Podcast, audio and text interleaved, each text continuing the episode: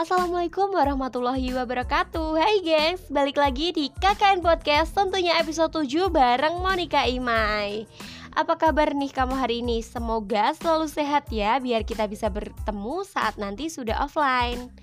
Nah di episode 7 ini Aku bakalan ajak kamu untuk sharing tentang bullying Nah dilansir dari UNICEF Indonesia sangat memilukan melihat anak Indonesia mengalami rasa sakit fisik dan emosional akibat dari bullying secara langsung ataupun cyberbullying yang diterima saat online, gengs. Beberapa orang tua nih bahkan tidak yakin gimana caranya untuk mulai melindungi anak-anak dari bullying ataupun kekerasan lainnya. Dan beberapa orang tua nggak tahu nih apakah anak mereka jadi korban saksi, atau bahkan pelaku dari perbuatan berbahaya ini. Oke deh, sebelumnya kita bakalan bahas dan pahami dulu nih apa itu bullying. Nah, biasanya bullying dapat diidentifikasikan menjadi tiga karakteristik.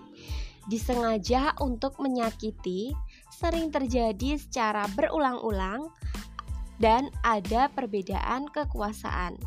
Seseorang pelaku bullying memang bermaksud untuk menyebabkan rasa sakit pada korbannya, baik menyakiti fisik dengan kata-kata ataupun perilaku yang menyakitkan, dan melakukannya secara berulang kali.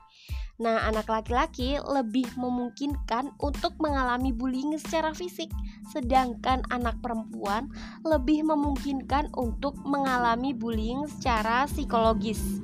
Walaupun jenis keduanya berbeda, tapi cenderung saling berhubungan, gengs. Nah, bullying sendiri adalah pola perilaku, bukan insiden yang terjadi sekali-kali. Anak-anak yang melakukan bully biasanya berasal dari status sosial atau posisi kekuasaan yang lebih tinggi, seperti anak-anak yang lebih besar, lebih kuat atau dianggap populer sehingga dapat menyalahgunakan posisinya. Anak-anak yang paling rentan menghadapi resiko terhadap bully ini sering kali adalah anak-anak yang berasal dari masyarakat yang terpinggirkan.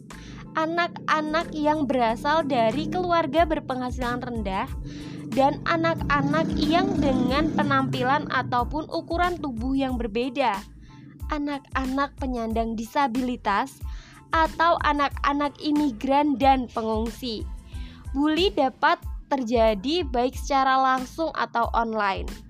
Cyberbullying sering terjadi melalui sosial media, SMS, email, atau platform online tempat anak-anak berinteraksi. Orang tua mungkin tidak selalu mengikuti apa yang dilakukan anak-anak mereka di platform ini, sehingga sulit untuk mengetahui kapan anak sedang terpengaruh. Bullying dapat menimbulkan dampak yang berbahaya dan berjangka panjang bagi anak-anak. Selain efek fisik dari bully, anak-anak dapat mengalami masalah kesehatan mental dan emosional termasuk depresi dan kecemasan yang bisa menyebabkan penurunan prestasi sekolah bahkan penyalahgunaan narkoba. Tidak seperti bully secara langsung, cyberbullying dapat menjangkau korban di mana saja dan kapan saja. Ya, hal ini menyebabkan bahaya yang sangat besar karena dapat dengan cepat menjangkau halayak luas dan meninggalkan jejak permanen secara online untuk semua yang terlibat di dalamnya. Ini gengs poin utamanya. Anak-anak itu memiliki hak atas lingkungan sekolah yang aman dan asri yang menghargai harkat dan martabat mereka, gengs. Nah, konvensi hak-hak anak menyatakan bahwa semua anak memiliki hak atas pendidikan dan perlindungan dari semua bentuk kekerasan fisik, mental, kerusakan, atau perlakuan salah. Bullying harus dihentikan. Lalu, gimana ya cara mencegahnya? Langkah pertama untuk menjaga keamanan anak-anak nih baik secara langsung ataupun online adalah memastikan mereka itu tahu masalahnya. Yang pertama nih, ajari anak-anak tentang bullying. Begitu mereka tahu apa itu bullying, anak-anak bisa mengidentifikasikan dengan mudah apakah itu terjadi pada mereka ataupun orang lain.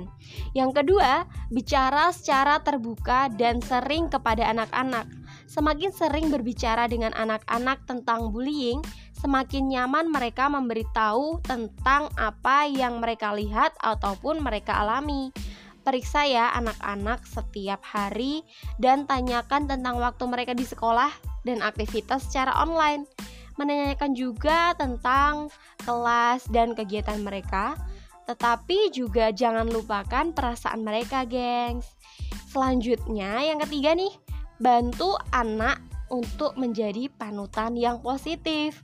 Ada tiga pihak yang terlibat dalam bullying, gengs. Ada korban, pelaku, dan saksi bullying. Bahkan, jika anak-anak bukan korban bullying, mereka bisa mencegah dengan bersikap positif, hormat, dan baik kepada teman sebayanya. Jika mereka menyaksikan bully, mereka bisa membela korban dan menawarkan dukungan, atau mempertanyakan perilaku bullying yang terjadi. Yang keempat, membantu dan membangun kepercayaan diri dorong anak-anak untuk mengikuti kelas atau bergabung dengan kegiatan yang disukainya dari lingkungan ataupun sekolahnya. Ini juga akan membantu membangun kepercayaan diri serta menambah teman dengan minat yang sama, gengs. Yang kelima, jadilah teladan. Tunjukkan pada anak-anak bagaimana cara memperlakukan orang lain dan orang itu diberikan rasa dengan baik, rasa hormat, rasa e, menyayangi, serta melakukan hal-hal yang sama kepada orang-orang di sekitarnya. Termasuk coba membela ketika orang lain diperlakukan dengan tidak baik. Anak-anak yang melihat orang tua ataupun orang di sekeliling mereka dengan contoh yang baik, termasuk mereka bakalan mencontohnya gitu loh, gengs. Mereka akan me mengikuti apa yang mereka lihat, gengs. Yang selanjutnya jadilah bagian dari pengalaman online mereka. Biasakan untuk uh, mengikuti apa aja platform yang digunakan oleh anak-anak. Jelaskan bagaimana dunia online dan dunia offline bisa terhubung dan peringkatkan mereka tentang berbagai resiko yang akan dihadapi secara online, gengs. Oke gengs, itu tadi sekilas tentang bullying. Kamu bisa cek langsung dan dapatkan info secara lengkap di website UNICEF ya gengs. Oke deh, terima kasih untukmu sudah mendengarkan dan ikuti aku terus. Terima kasih untuk semuanya. Mohon maaf bila ada kata-kata yang salah.